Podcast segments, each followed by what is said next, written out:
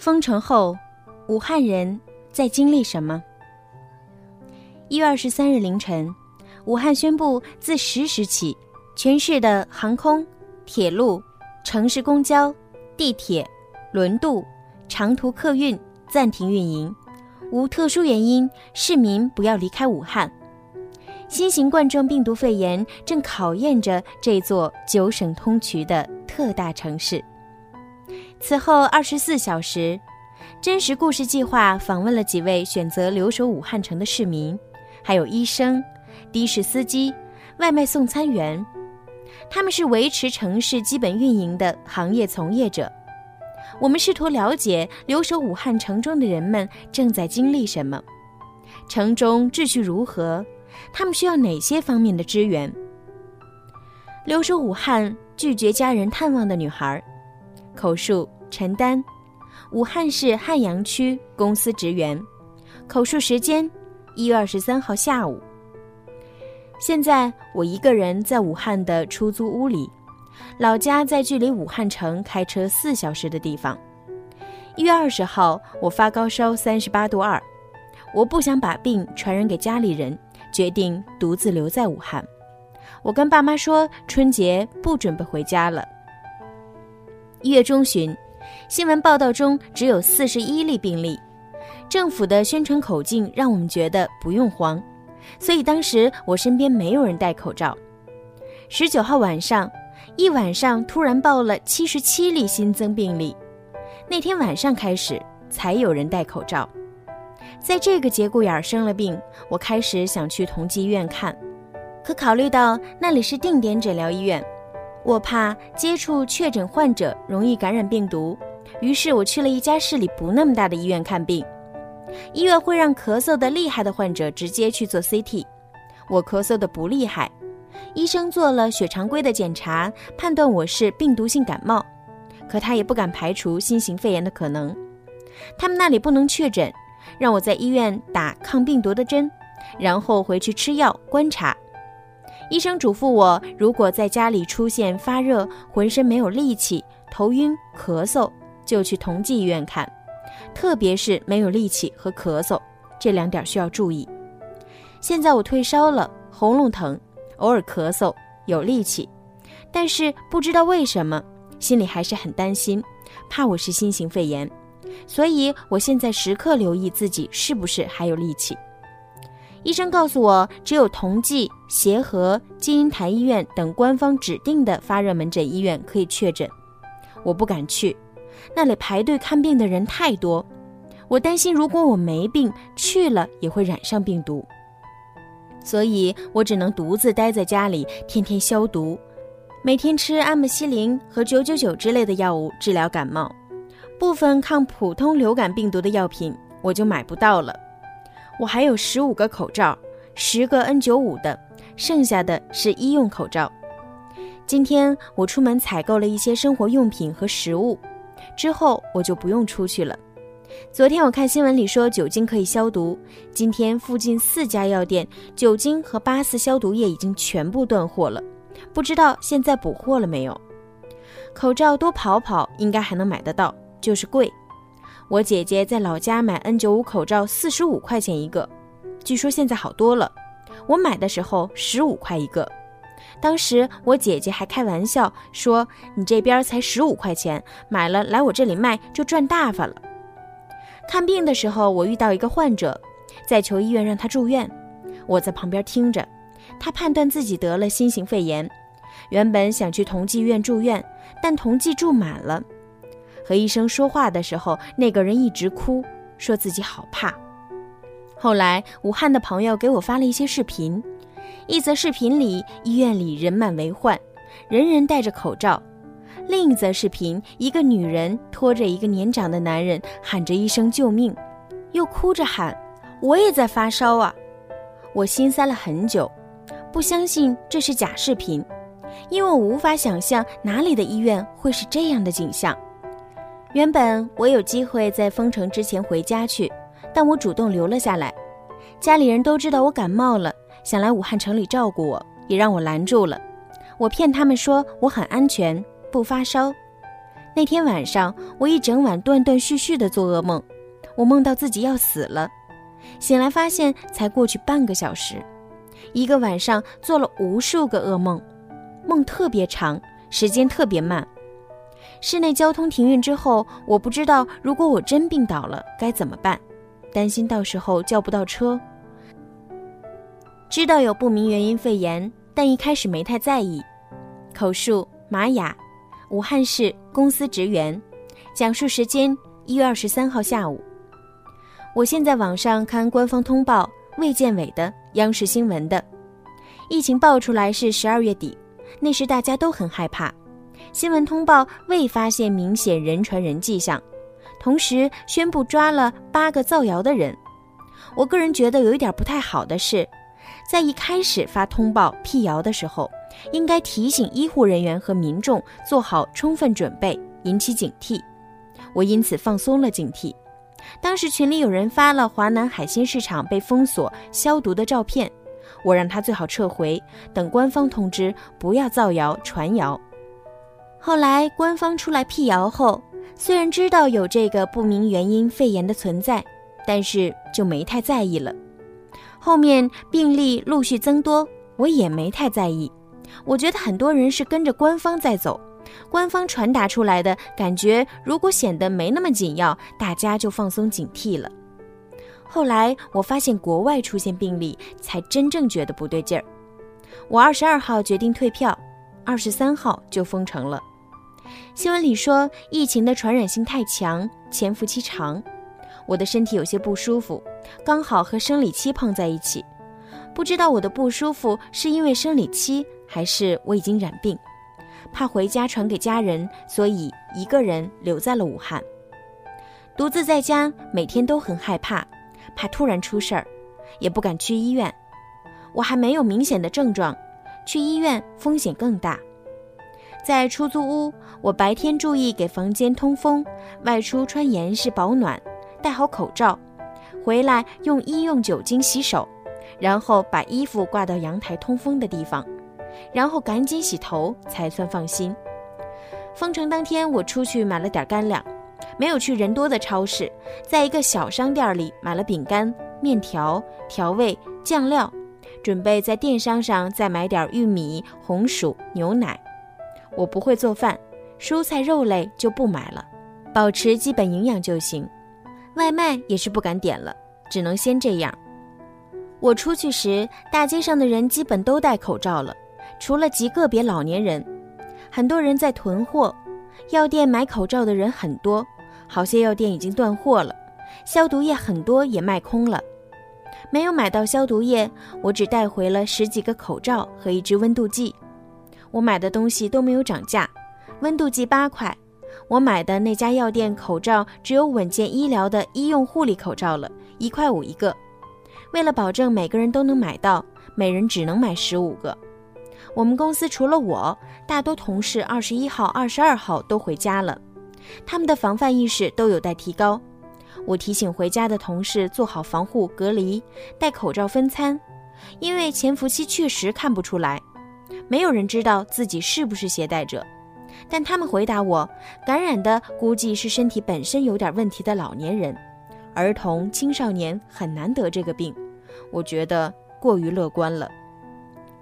凌晨等超市开门采购的上班族，口述曾尔纯，武汉市武昌区出版行业从业者，口述时间一月二十三号晚。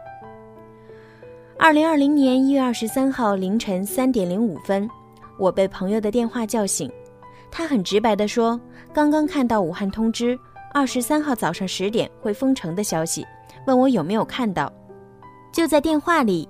把防控指挥部的通告念了一遍，还建议我囤点物资。挂掉电话确认了信息后，我与其他在武汉的朋友联络了一下，决定一早出门采购。我住的附近没有二十四小时便利店，即使有便利店，也无法满足我个人吃用的需求，所以我决定干脆早点出门去大型超市买东西。最近几天，武汉的马路上车和人都少。早上更没什么车，一路畅通。我到超市的时候，超市还没开门，不过已经有几位市民到了。大家一起站在门口等。采购大概花了一个小时，不知道是不是去得早的缘故，超市里的东西还很全。结账的时候排队也没有以往我下班来时那么长。回家后，我看到网上在传一颗白菜卖好几十块的图，特意去看了一眼我买到的大白菜价签儿，跟平时没什么区别，只要三块多。不过早上九点多回家后，我就没出去过了。菜价是否发生变化也说不准。我的朋友则在生鲜平台网购，凌晨跟我打完电话后就下了单，当天下午送到的。换做平时，平台上班后一两个小时也应该到了。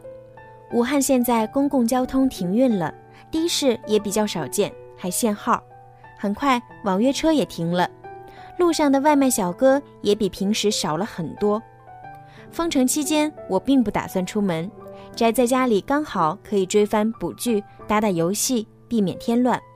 不过毕竟身在疫情的重灾区。我在开始娱乐活动之前，我先忙着打扫卫生、全屋消毒。一天忙下来，游戏差点断签了。开个玩笑。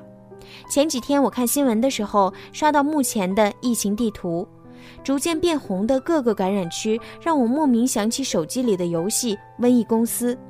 三年没怎么玩，它一直还在我手机里。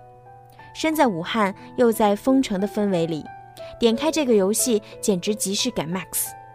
这两天莫名其妙的几个特别难的关卡，我都打出了很好的分数，大概是因为我本身身在疫情的原因吧，也算是苦中作乐了。市民们在路边拦车，说只要能出武汉，去哪里都行。口述：许山，武汉市洪山区出租车司机。口述时间：一月二十三号下午。以往武汉是个不夜城。一月二十一号晚上，我在大路上开车，八点多就看不到什么人了，我才意识到这次肺炎疫情的严重性。一整天不断有新闻出来，确诊人数不断增加。一月二十二号出车，我戴了口罩，同时带了一瓶八四消毒液，每载一名乘客，我都要消毒一次，门把手、坐垫儿等乘客能碰到的地方，我都喷上消毒水，然后擦一遍。那天下午六点多。我送一个朋友去外地时，武汉市内车辆已经比较少了。我在司机群里看到，市内的出租车司机差不多八点钟就收班了。送完朋友回城的路上，我被拦下来，工作人员用电子体温计测了体温，没问题，才让我通行。到一月二十三号早上六点五十四分，我收到了客管处的短信，通知我们十点后实施交通管制。全市公共交通暂停运营，因此我们出租车将成为市里出行的重要交通方式。短信里呼吁我们遵守职业和社会道德，不要拒载、绕道、借机讹财。那之后，我出门送我的对班司机回汉口，发现路上的交通工具只剩下出租车和少量网约车了。送他的时候，路过了华南海鲜市场，那边早就封了起来。现在已经变成了无人区。送完同事回到武昌，大概十点半左右，路过武昌火车站的时候，我看到那里一片寂静，隐约看见有医务人员在火车站里，估计是为了应对突发情况。路边行人比头一天多，许多推着行李箱的人戴着口罩在等车，这些人都想出城。我听到他们拦车时说：“只要能出武汉就行，随便去哪里。”开的价钱也高，我下车把当时的场景拍成了一段小视频，发到了家庭群里，然后就走了。实际上，出去的人在高速上都会被拦下来测体温，往衣服上喷消毒水，体温正常的人才能出去。今天二十三号还在出车的人，大多数是觉得今年生意不景气，想冒险赚点钱。另一方面，公共交通都没有了，大家也是想贡献一份力。只要不是去医院的乘客，司机们都很乐意在。看到手里提着医院袋子的人，大家会害怕。防护措施再好，也怕有个万一。去医院的人也知道司机们害怕，为了打上车，他们有的人会挡在车子前面，恨不得趴上去。这样的乘客往往自己已经做了到位的防护，都戴着口罩。我们载着他们去医院，唯独能做的只是戴口罩、消毒、不收现金、少交流。我想起一月二十一号白天，我载过一个客人去武汉中心医院，那时候还一切正常，医院门口还有出租车在等着载人，现在都没有了。这两天我回家后第一件事儿是换衣服、洗澡。家里有小孩，即使我出事儿，也不能传染给孩子。从今天开始，我不打算出门了。该过年了，今年武汉过年，亲戚之间不走动了，不拜年就是这个春节的特色。一线医护人员缺少防护服。口述：黄卓，武汉同济医院医生。口述时间：一月二十三号晚。有关试剂盒供不应求的问题，我了解到的是，包括捷诺、辉瑞在内的试剂盒已经生产了数万份试剂盒，试剂盒下发了却没有用起来，中间有多少环节出问题不得而知。我院检验科也很着急，想给病人做却做不了。我们今天最后一天班，但之后都得待命，有需求随时到岗。非特殊时期，我们科室主要负责手术病人诊断。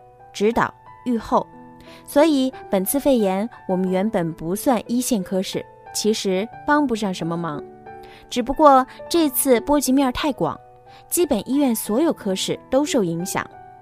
第一，每个科室都有前台接待病人，有感染的风险；第二，我们科不少人员的家属都在临床一线上，一线人员不少因疑似感染隔离，他们也就有被感染的风险。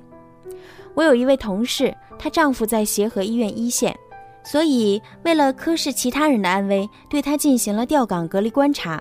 好在目前已经确定没事儿了，她没有感染肺炎。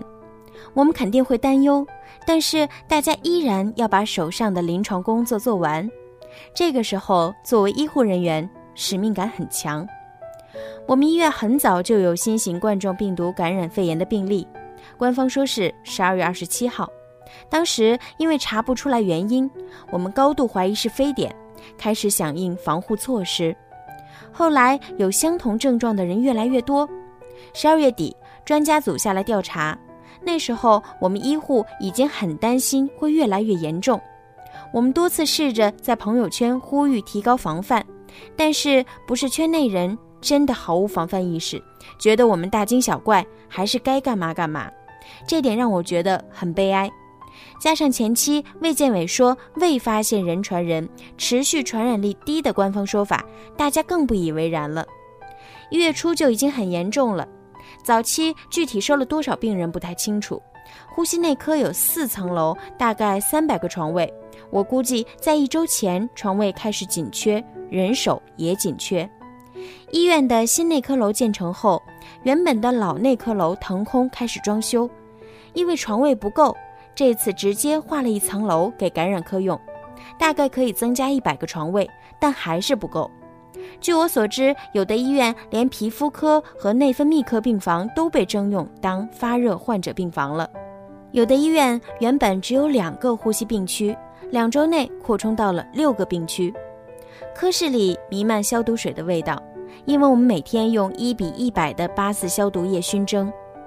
正常来说，不直接接触病人的二线人员只需戴口罩，但发热门诊、出勤救护车、病房工作人员必须穿防护服。目前的状况是，防护服数量有限，又是一次性的，条件不允许人人都穿戴。据我所知，到目前为止，我们医院和其他医院都由于防护服紧缺，有部分一线医护人员穿不上防护服。我们在科室必须戴口罩。但大概从一月二十一号开始，为了保证一线物资需求，口罩优先供给发热门诊和病房，其他科室医院每人每天限量两个普通外科口罩。我们自己之前买了 N 九五，现在已经买不到了。这几天我看到好多医院都在请求社会支援，市儿童一医院、二医院、省中医、中南协和等等。最让人生气的是，现在网上还有骗子用自己手机号码冒充医院骗资助。目前我院也已经开始向社会求助，希望能够得到社会的物资援助。口述：物一，武汉市洪山区外卖员。口述时间：一月二十四号上午。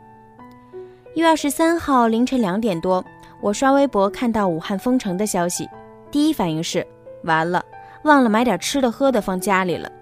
后来又觉得各级政府领导应该会考虑到这个问题，我就没有太担心。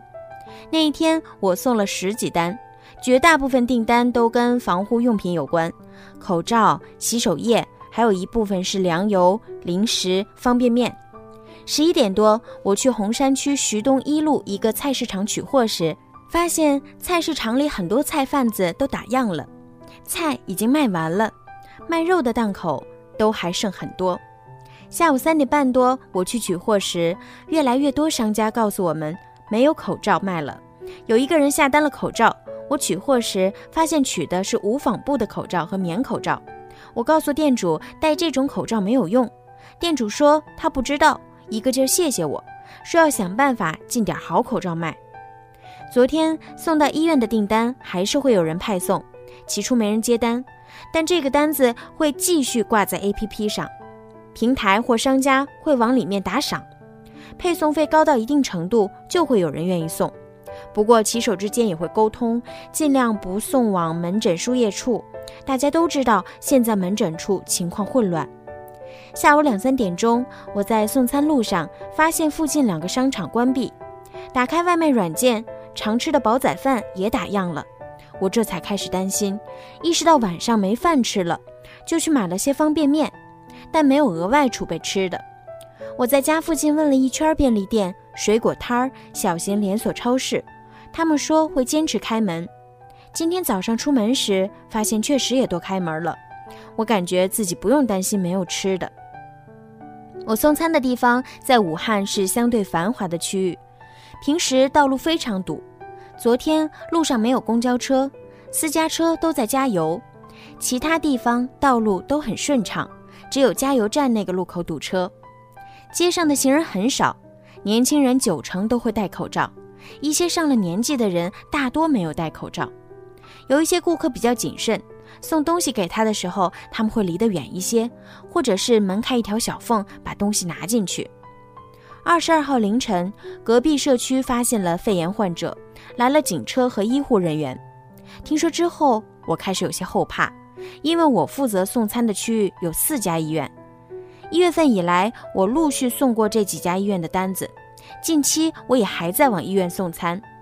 现在想想，一月中旬开始，我去送医院的订单时，感觉到在门诊打吊瓶的候诊的人已经越来越多了，病人们大多戴着口罩，医院本身好像没有什么防护措施，当时好多医生都没戴口罩，当时我以为是流感季，发烧的人多。